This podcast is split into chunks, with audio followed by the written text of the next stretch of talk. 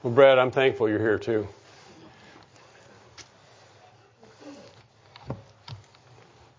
Thank you for sharing your word. well, Thanksgiving is a time to be thankful. The calendar says so, and uh, it's kind of nice that our government says so too. That's um, a great thing. But actually, we're to be thankful all the time, as you well know.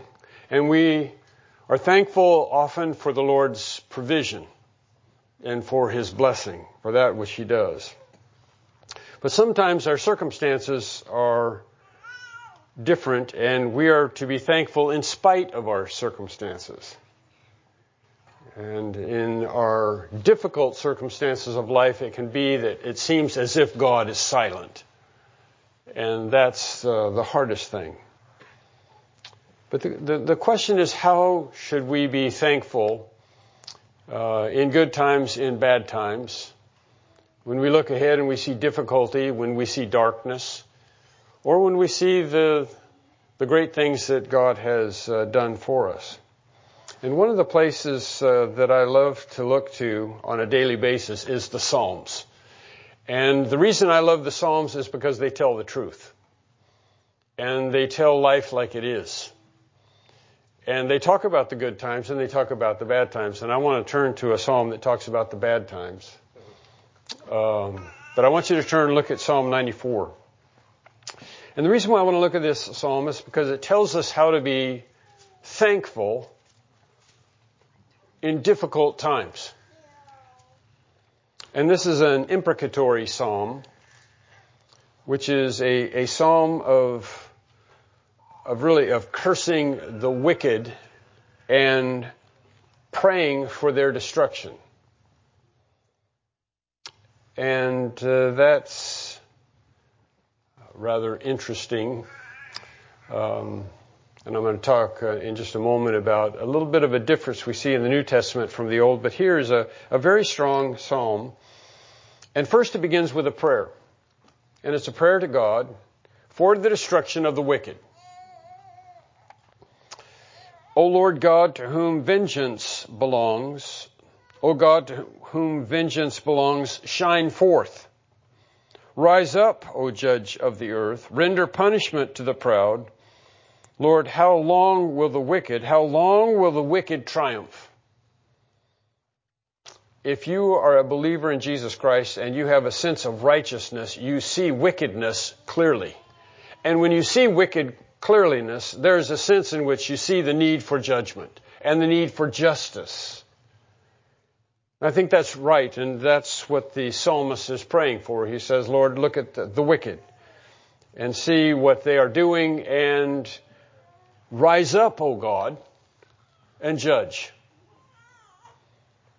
And then as he continues, he gives really a warning and a warning about the vengeance to come. So in verses 4 through and following, he says this, this warning, really 4 through verse 15. They utter speech and speak insolent things. All the workers of iniquity boast in themselves. They break in pieces your people, O Lord, and afflict your heritage. They slay the widow and the stranger and murder the fatherless. And they say, Lord, the Lord does not see, nor does the God of Jacob understand. And then he says there's, there's a need for wisdom here. There's a need for the wicked to be wise. And so he calls for this wisdom. Understand, you senseless among the people. And you fools, when will you be wise? He who planted the ear, shall he not hear? He who formed the eye, shall he not see? He who instructs the nations, shall he not correct? He who teaches man knowledge. The Lord knows the thoughts of a man, that they are futile. And then he turns and he turns to speak to the those who understand and those who see.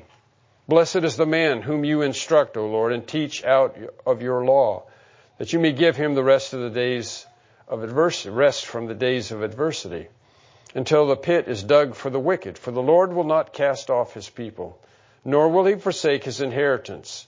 But judgment will return to the righteous, and the upright in heart will follow it. When you look at this and you say, well, this is, this is justice, this is right, this is true, uh, this is all very good, then there's sort of, there's a word of comfort that's given. And in this word of comfort, I think you see the place where in the difficult times you see the things that you can be thankful for. It turns very personal at this point. He says, Who will rise up for me against the evildoers? Who will stand up for me against the workers of iniquity? Unless the Lord had been my help, my soul would soon have settled in silence. If I say my foot slips, your mercy, O Lord, will hold me up. In the multitude of my anxieties within me, your comforts delight my soul. So what he's doing in this passage is he's looking up to see the Lord. And he recognizes that in the times of adversity, in the times of difficulty, it is, it is the, the foundation, it is the Lord who holds us. And we see, when you turn to the Lord, you, you see above the circumstances that you may be facing or we may be facing and you see the goodness of God, and you see His faithfulness. And when my foot slips, your mercy, O Lord. This is, this is a strong contrast from vengeance to mercy. He says, vengeance upon the wicked, mercy upon me, because, Lord, I belong to you. My foot slips. Your mercy, O Lord, will hold me up. And then he comes to this last word, this little conclusion, and says, Shall the throne of iniquity which devises evil by law have fellowship with you? Again, he's speaking to the Lord. They gather together against the life of the righteous and condemn the innocent. But the Lord has been my defense, and my God, the rock of my refuge. He has brought on them their own iniquity and shall cut them off in their wickedness. The Lord our God shall cut them off. He speaks here of, of the Lord being my defense. That's a, that's a word for the stronghold. It'd be a, an elevated place when the weapons of warfare are determined by gravity. But it's a high place. It's a stronghold and it's a place of security and safety. It's where you run when you're in trouble and you run to the Lord. And He's that high place that will give us that security and safety that we need. And then He says, this word, the, the rock, I think it's some 20 times in the Psalms the word rock is used. And my God, the rock of my refuge. And that rock is a place of stability and security. And again, the refuge is the high place where you run and flee for protection. So you have this, this God who defends. In the face of all that the wicked want to do, we have a God who, who stands and fights for us. And as I was looking at this psalm and I was looking at the God of this psalm, I, I find the reason to be thankful, but it's also interesting in the Old Testament, it seems like there's a, a, a, bit of a difference. You can test me on this, but it's a bit of a difference between the Old Testament looking at the wicked and crying out for vengeance and what we have in the New Testament. In the Old Testament, it seems like there are many passages you can turn to where the Lord fights for you. Fights for you. when you turn to the New Testament, and I, will give you a passage to turn to, which you can turn to Philippians in just a moment. But in the, in the New Testament, it's like the God fights in us and through us. It's hard to find a passage in the New Testament where we're praying for vengeance upon the wicked. There are more passages in the New Testament we are to pray for the wicked. And what are we praying for? We, we should pray for their salvation. We should pray for the gospel of Jesus Christ that has saved us to be the gospel that saves them. In the Old Testament, there was prayer for vengeance upon the wicked, and rightly so. In the New Testament, it's like this God, instead of all these passages where the God comes and fights for us we run to the fortress, which is always true, and the, the rock of our salvation, and, and we stand firm upon, always true, always for us.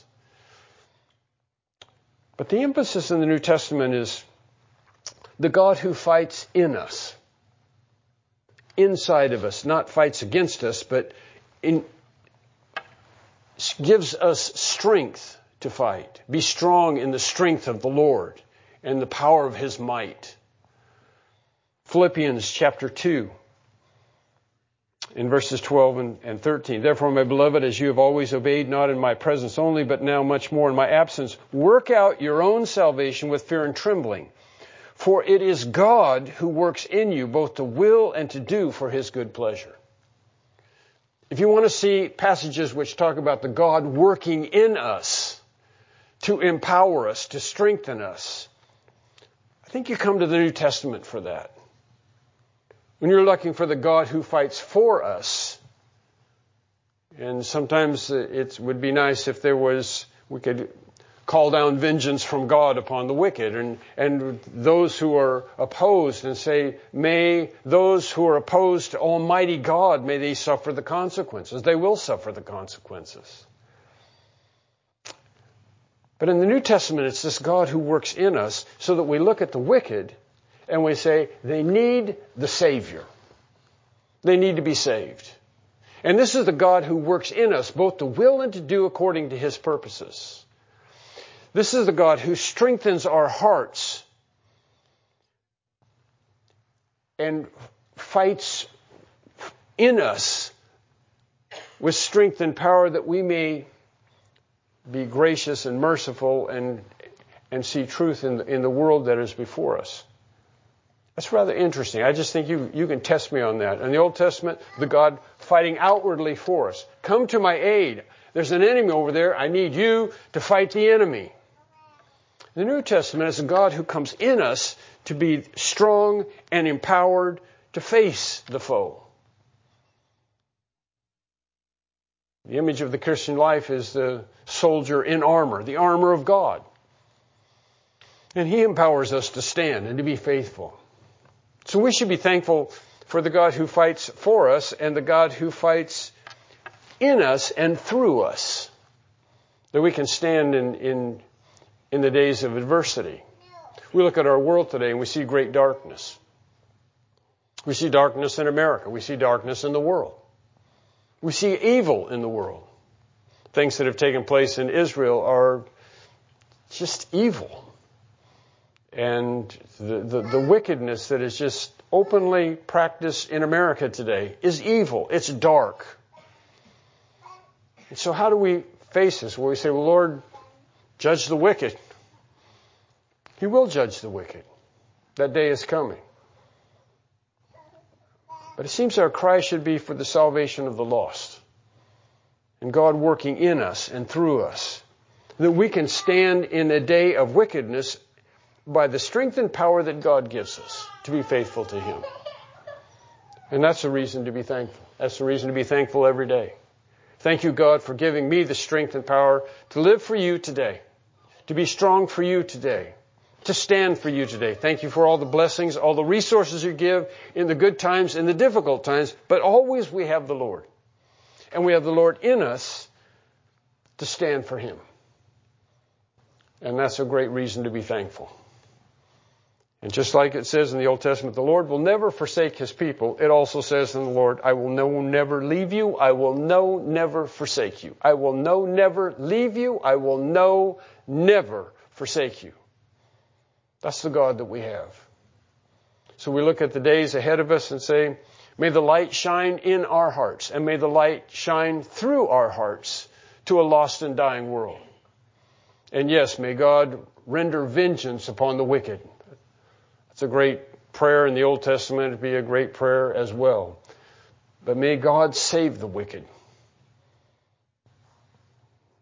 I like in, in Habakkuk, my, my prayer for the wicked is, and for the just is, in your wrath, God, remember mercy.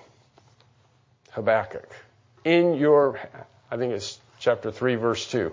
In your wrath, remember mercy. God has been merciful to us. We pray that God will be merciful to many, and the Lord will come soon. We have a great hope in Him. So have a great Thanksgiving day, and may your hearts be rejoicing in the Lord Jesus Christ. We have reason, great reason to rejoice in a lost and dying world. May God accomplish His purposes in us and through us to His glory. Let's bow in prayer. Heavenly Father, we thank you that you are always with us. You are the rock and the refuge and the fortress for us. And we're thankful that we can always call upon you and you always hear us and you always answer. We're thankful that your love never fails and your truth is always being accomplished in and through our lives. We're thankful for the inward working of the Holy Spirit within us that we may be faithful to you and that we may stand in a dark and dying world. And Lord, we pray that the Lord Jesus Christ will come. Even so come, Lord Jesus, come quickly. We pray for the blessings that you give. We're thankful that we can gather as families and friends today and rejoice in all that we have in Christ Jesus. We have a great Savior. So thank you for the blessings. Thank you for a day of thanksgiving when we can thank you and give you the honor and glory that you richly deserve. In Jesus' name we pray. Amen.